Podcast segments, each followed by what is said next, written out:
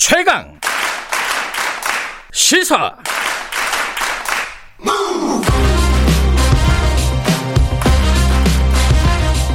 지금 여러분께서는 김경래 기자의 최강 시사를 듣고 계십니다.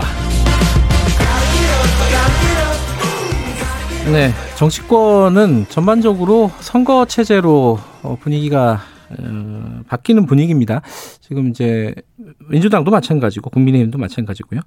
국민의힘 김종인 비대위원장이 어제 부산 쪽 의원들 전현직 의원들 그리고 서울 쪽 전현직 의원들 사실상 후보군이라고 볼 수도 있고요. 어, 회동을 가졌습니다. 저녁 때는 뭐 막걸리도 한 잔 했다고 하는데 어제 회동에 직접 참석했던 분입니다. 이해운 전 의원과 함께 선거 그리고 뭐 정치 경제 현안 어, 좀 짚어보겠습니다. 어, 이혜윤 전 의원님 안녕하세요. 네, 안녕하세요. 네, 어제 진짜 막걸리 한 잔 하셨어요? 아, 저는 평생 술을 안 하기 때문에 안 했는데 다른 분들 하셨어요. 그래요? 분위기 괜찮았나요? 아, 네, 화기애애했어요. 그래요? 옆방에 음. 계셨던 분들 얘기 들으니까 뭐가 그렇게 재밌었냐, 하하호호. 많이 좋더라 이렇게 얘기를 하셨어요. 아니 나중에 보니까 오세훈 전 의원 같은 경우에는 약간 불만스러운 얘기도 하고 음. 그래가지고 뭔가 약간 네. 화기애애하지만은 뼈가 있는 얘기들이 오가지 않았을까 이런 생각도 드는데. 네, 뭐 아무래도 중진들 모인 자리고 네. 또 이제 당을 이끌고 계시는 비대위원장님을 어, 오랜만에 뵙는 자리니까 네. 어, 여러 가지 건의 사항이나 그런 것들도 있죠. 예. 있지만 그런 부분이 뭐 갈등이나 충돌 이렇게 된건 음. 아니고 네. 이제 건의하고 또 비대위원장님도 받아들이시고 네. 공감하시고 음. 그런 자리였습니다. 그 비- 김정인 비대위원장이 당내 인사들에 대해서 후보군들에 대해서 조금 너무 박하다 이런 얘기들을 예전부터 많이 했었잖아요. 네네. 어제 뭐 오세훈 의원도 그런 비슷한 얘기를 했었고 어떻게 보세요 이 의원 의원께서는? 아, 네, 뭐 아마 처음에는 뭔가 좀 이렇게 우리 주자들이 예. 가만히 있지 말고 적극적으로 본인의 의사도 밝히고 뛰어나와라. 네. 그렇게 이제 자격을 주기 위해서 그런 말씀을 하셨다고 해요. 음, 그러니까 아마 그런 면이 있었겠죠. 근데 네. 이제 어, 주자들이 본인이 어떤 비전을 갖고 있고 왜 되려고 하는지, 왜 음. 대권 주자가 되려고 하는지, 네. 아, 대통령이 되려고, 하- 되려고 하는지 이런 부분들을 국민들 앞에 이제 말씀드리고 어, 선언하고 활동을 하면 음, 비대위원장 얘기는 그러면 좋은 거 아니냐 그렇게 음. 말씀하셨으니까 그런 시점이 오면 네. 어, 더 후보가 안 보인다 이런 말씀 이제 음. 줄어들지 않을까요? 그 어, 요번 선거에 특히 뭐 이혜훈 의원께서는 이번 서울시장의 후보군으로 많이 거론이 되잖아요. 네. 어, 서울도 그렇고 부산도 그렇고 어떤 후보가 적합하다. 뭐 어떤 능력과 비전을 가진 후보가 인물이 적합하다. 이런 생각 갖고 계신 게 있습니까? 네, 근데 이제 부산의 경우는 이제 좀 사정이 다를 수 있는데 네. 서울은 특별히 이제 제가 관심이 있는 곳이기도 하고 예. 오랫동안 국회의원을 해왔던 곳이기 때문에 예. 어떤 문제점이 있다에 대해서 많은 고민도 했고 네. 보고 있는데 서울은 지금 집값하고 세금 예. 그리고 자영업자들이 이제 거의 폐업이 속출하는 이 문제 생계 음. 절벽에 내몰린 자영업자들 이 문제 정도가 가장 지금 이제 절박한 음. 문제가 아닌가 합니다. 다 경제 문제네요. 예. 네, 그렇다면 이제 이런 문제들을 해결하고 어 무엇이 문제인지 파악할 수 있는 능력 네. 그리고 또 파악을 한다 하더라도 그 대안을 실행하고 구체적으로 구현해 낼 수 있는 실행력이라는 것은 또 다른 음. 얘기니까 네. 그래서 그렇게 실행할 수 있는 능력 예. 그런 부분을 갖춘 사람이 좋지 않겠나 음. 그렇게 생각하죠. 그래야 서울 시민들께 도움이 될 테니까요. 어, 이혜훈 의원께서 장점을 갖고 있는 걸 말씀하신 거 아닌가요, 혹시? 이혜훈 의원은 어떻게 하실 겁니까? 지금 뭐 언제쯤 이제 공식적으로 입장을 밝히실 생각이세요?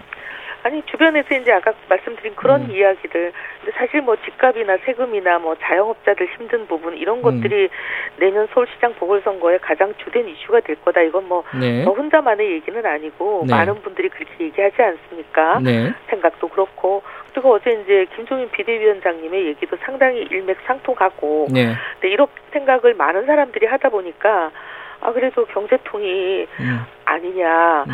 나서서 뭔가 이렇게 서울 시민들의 삶에 도움이 돼야 되는 거 아니냐 이렇게 네. 주변에서 권유하시는 분들이 많이 있어서 네. 그분들의 그런 권유를 지금 이제 무겁게 받아들이고 네. 거의 고민의 막바지에 오지 않았나 아. 생각합니다. 예. 그럼 제가 해석해 드리면 조만간 출마 선언 하시겠다 이런 뜻인 거죠? 알겠습니다. 네. 지금 더불어민주당이 네. 전당원 투표 통해 갖고 어, 서울 부산시장 선거 후보를 내기로 했습니다. 물론 네. 뭐 사과하는 뜻도 밝혔어요, 같이. 이 결정 어떻게 보십니까? 글쎄요, 저는 문재인표 혁신이라고 한때 민주당이 자랑하지 않았습니까? 네. 그리고 국민들께 약속을 드린 거였고 우리는 뭐 당 소속 선출직이 부정부패 등 중대한 잘못으로 직위를 상실해 재보고를 실시하면 네. 해당 선거구에 공천하지 아니한다. 네. 아니할 수 있다가 아니고 아니하는 게 좋다가 아니고 아니한다. 이거는 하겠다는 의지를 담아서 당의 헌법을 만들고 그 헌법을 많이 선전했습니다. 네. 이거는 문재인표 혁신이다. 그리고 그런 약속을 했기 때문에 선거에서 국민들이 표를 또 많이 드렸죠. 네. 그래 놓고 이제 그 약속을 본인들이 불리해지니까 이걸 뭐 쓰레기통에 버려버리는 것은 국민들이 결국은 판단하실 거라고 봅니다. 음. 근데 이제 여, 여당 쪽의 논평이라든가 네. 일부 의원들의 발언을 보면은 네. 이게 이제 탄핵 이후에 박근혜 전 대통령 탄핵 이후에 홍준표 후보가 출마를 했고 그리고 오세훈 전 시장 사퇴 이후에 나경원 후보도 출마를 했고 야당이 야당도 도의를 따진다면 뭐 문제가 있었던 거 아니냐 이런 얘기를 하더라고요. 이건 어떻게 생각하세요?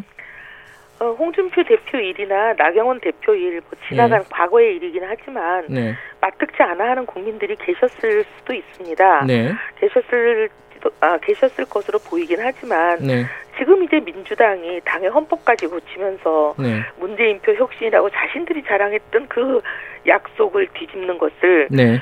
국민들이 좋게 보실 리는 없다고 봅니다. 음. 더구나 이번에 이제 그 약속을 바꾸는 입장에서 뒤집는 그런 과정에서 당원 투표로 당원을 고친다. 그래서 이제 고치는 걸 결정한다. 이렇게 음. 알려지지 않았습니까? 네. 근데 막상 뚜껑을 열어보니 사실 26%밖에 투표를 안, 안 네. 한 거잖아요, 당원들이. 예. 근데 사실 이제 통상적으로 이런 일에는 제적 과반 투표, 과반 투표 과반 찬성이거든요. 예. 근데 과반 투표 50%는 고사하고 거의 절반밖에 안 되는 26% 그렇게 투표했 한 걸 가지고 네. 이건 결정력을 가졌다고 볼 수가 없는 그런 음. 투표 결과 아닙니까? 네. 그런데도 이제 밀어붙이는 이런 것들을 국민들이 다 보고 계실 겁니다. 네. 어, 당 바깥의 사람들 두 명만 간단하게 좀 여쭤볼게요. 금태섭 전 의원 지금 뭐 국민의당 행사에도 참석을 한다고 하고요. 어, 이 금태섭 전 의원이나 이런 어떤 어, 외부와 어, 연대하는 뭐 이른바 뭐 이 이름 자체가 뭐 마음에 안 들 수는 있겠지만 반문 야권 연대 이런 부분에 대해서는 어떻게 생각하세요? 저는 이번 서울시장 선거는 이 지금 이대로의 서울이 좋은가? 예. 앞으로 어떤 서울을 만들어야 될 건가? 네. 여기에 대한 국민들의 선택을 기다리는 선거라고 보고요. 네. 그러면 어떤 서울을 만들 건지 또 예. 그런 서울을 만들기 위해서 어떤 정책을 구사할 것인지에 대해서 예. 생각이 같은 사람과는 협력하는 것이 좋다 이렇게 봅니다. 예. 음, 문을 열어놔야 된다 이런 말씀이신 거고요. 예. 그리고 또 하나가 그 윤석열 검찰총장 지지율이 굉장히 많이 오르고 있어요. 이 네. 부분 대권 주자 사실상 야권에서 보이는 어, 뭐 유일한 대권 주자 같은 느낌이에요. 다른 후보들이 워낙 그 지지율이 낮아가지고 이건 이 상황은 어떻게 지금 바라보고 계십니까? 현직 검찰총장이 대통령 후보로 거론되고 예.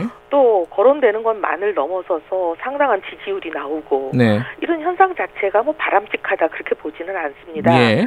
하지만 이런 현상이 발생하는 원인은 문정권 책임이라고 봅니다. 음. 법무장관과 여권의 인사들이 도를 넘는 비상식적인 행태를 보였기 때문에 네. 그런 그분들의 비상식적인 행태가 불러온 현상이다. 네. 이렇게 보지요. 음.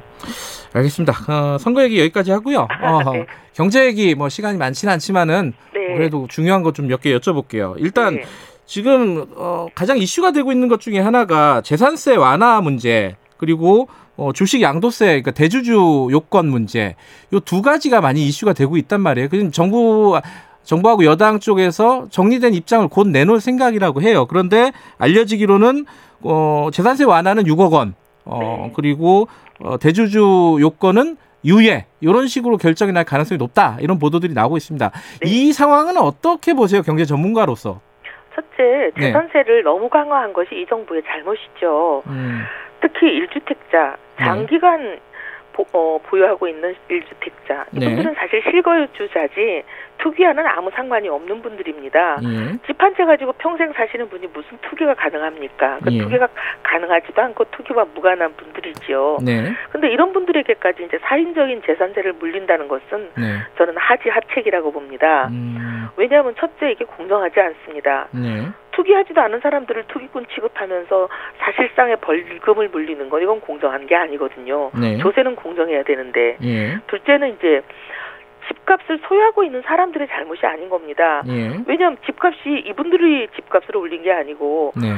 어떻게 보면 정부가 문정부가 시장 원리와는 전혀 역행하는 잘못된 세금 정책 그리고 잘못된 23번의 부동산 정책을 어, 추진을 했기 때문에 이렇게 네. 집값이 오른 거 아니겠습니까? 예. 근데 잘못은 정부가 하고 잘못한 일이 없는 어, 장기 보유하는 일주택자들에게 사실상의 벌금을 물리는 거 이건 문제가 있지요. 음, 그리고 이제 세 번째는 뭐냐면 이렇게 하면 문정부가 의도하고 자기들이 이렇게 가겠다라고 표방하는 방향하고 거꾸로 된 결과가 나옵니다. 네. 사실 투기를 잡겠다는 게 이 정부의 방향이잖아요. 예. 근데 투기라는 건 시세 차익을 노리고 여기저기 옮겨다니고 살았, 샀다 팔았다를 반복하는 거 네. 아니겠습니까?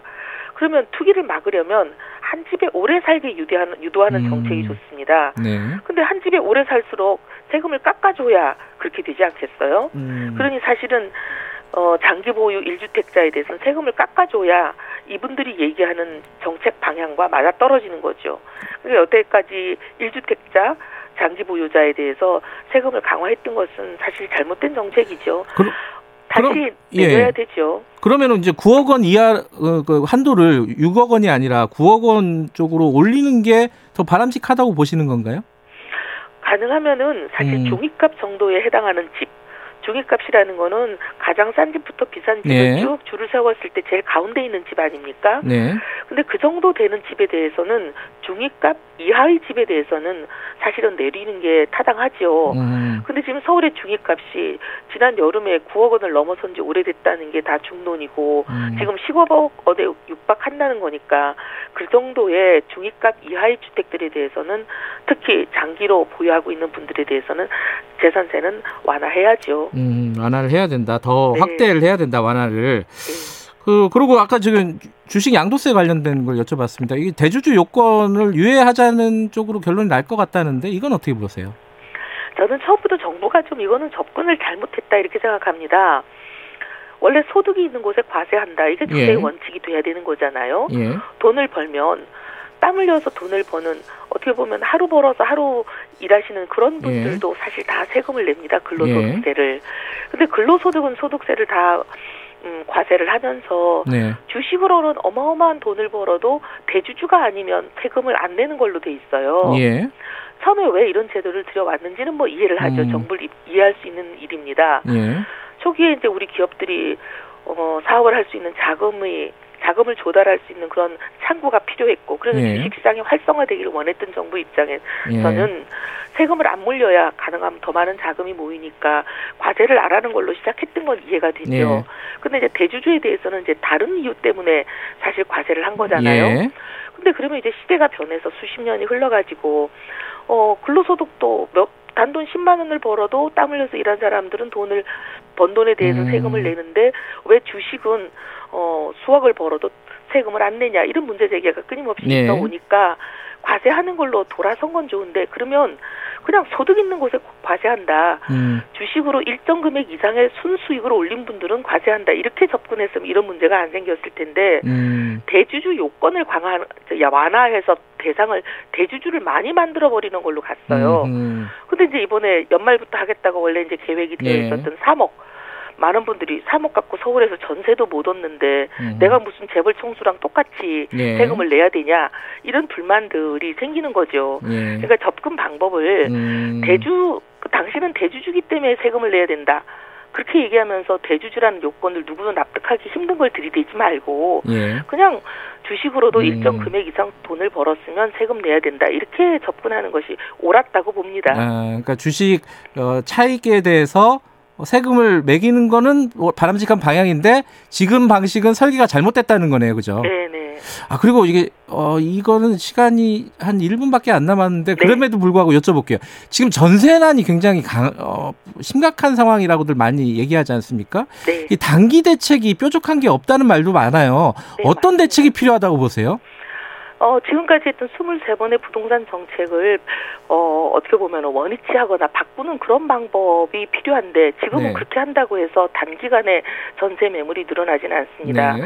가장 이제 큰 영향을 미쳤던 게 임대차 3법이고, 실거주 요건을 강화하는 거, 네. 이두 개가 기존 전세 매물을 많이 줄이는 영향을, 어, 영향, 효과를 냈잖아요.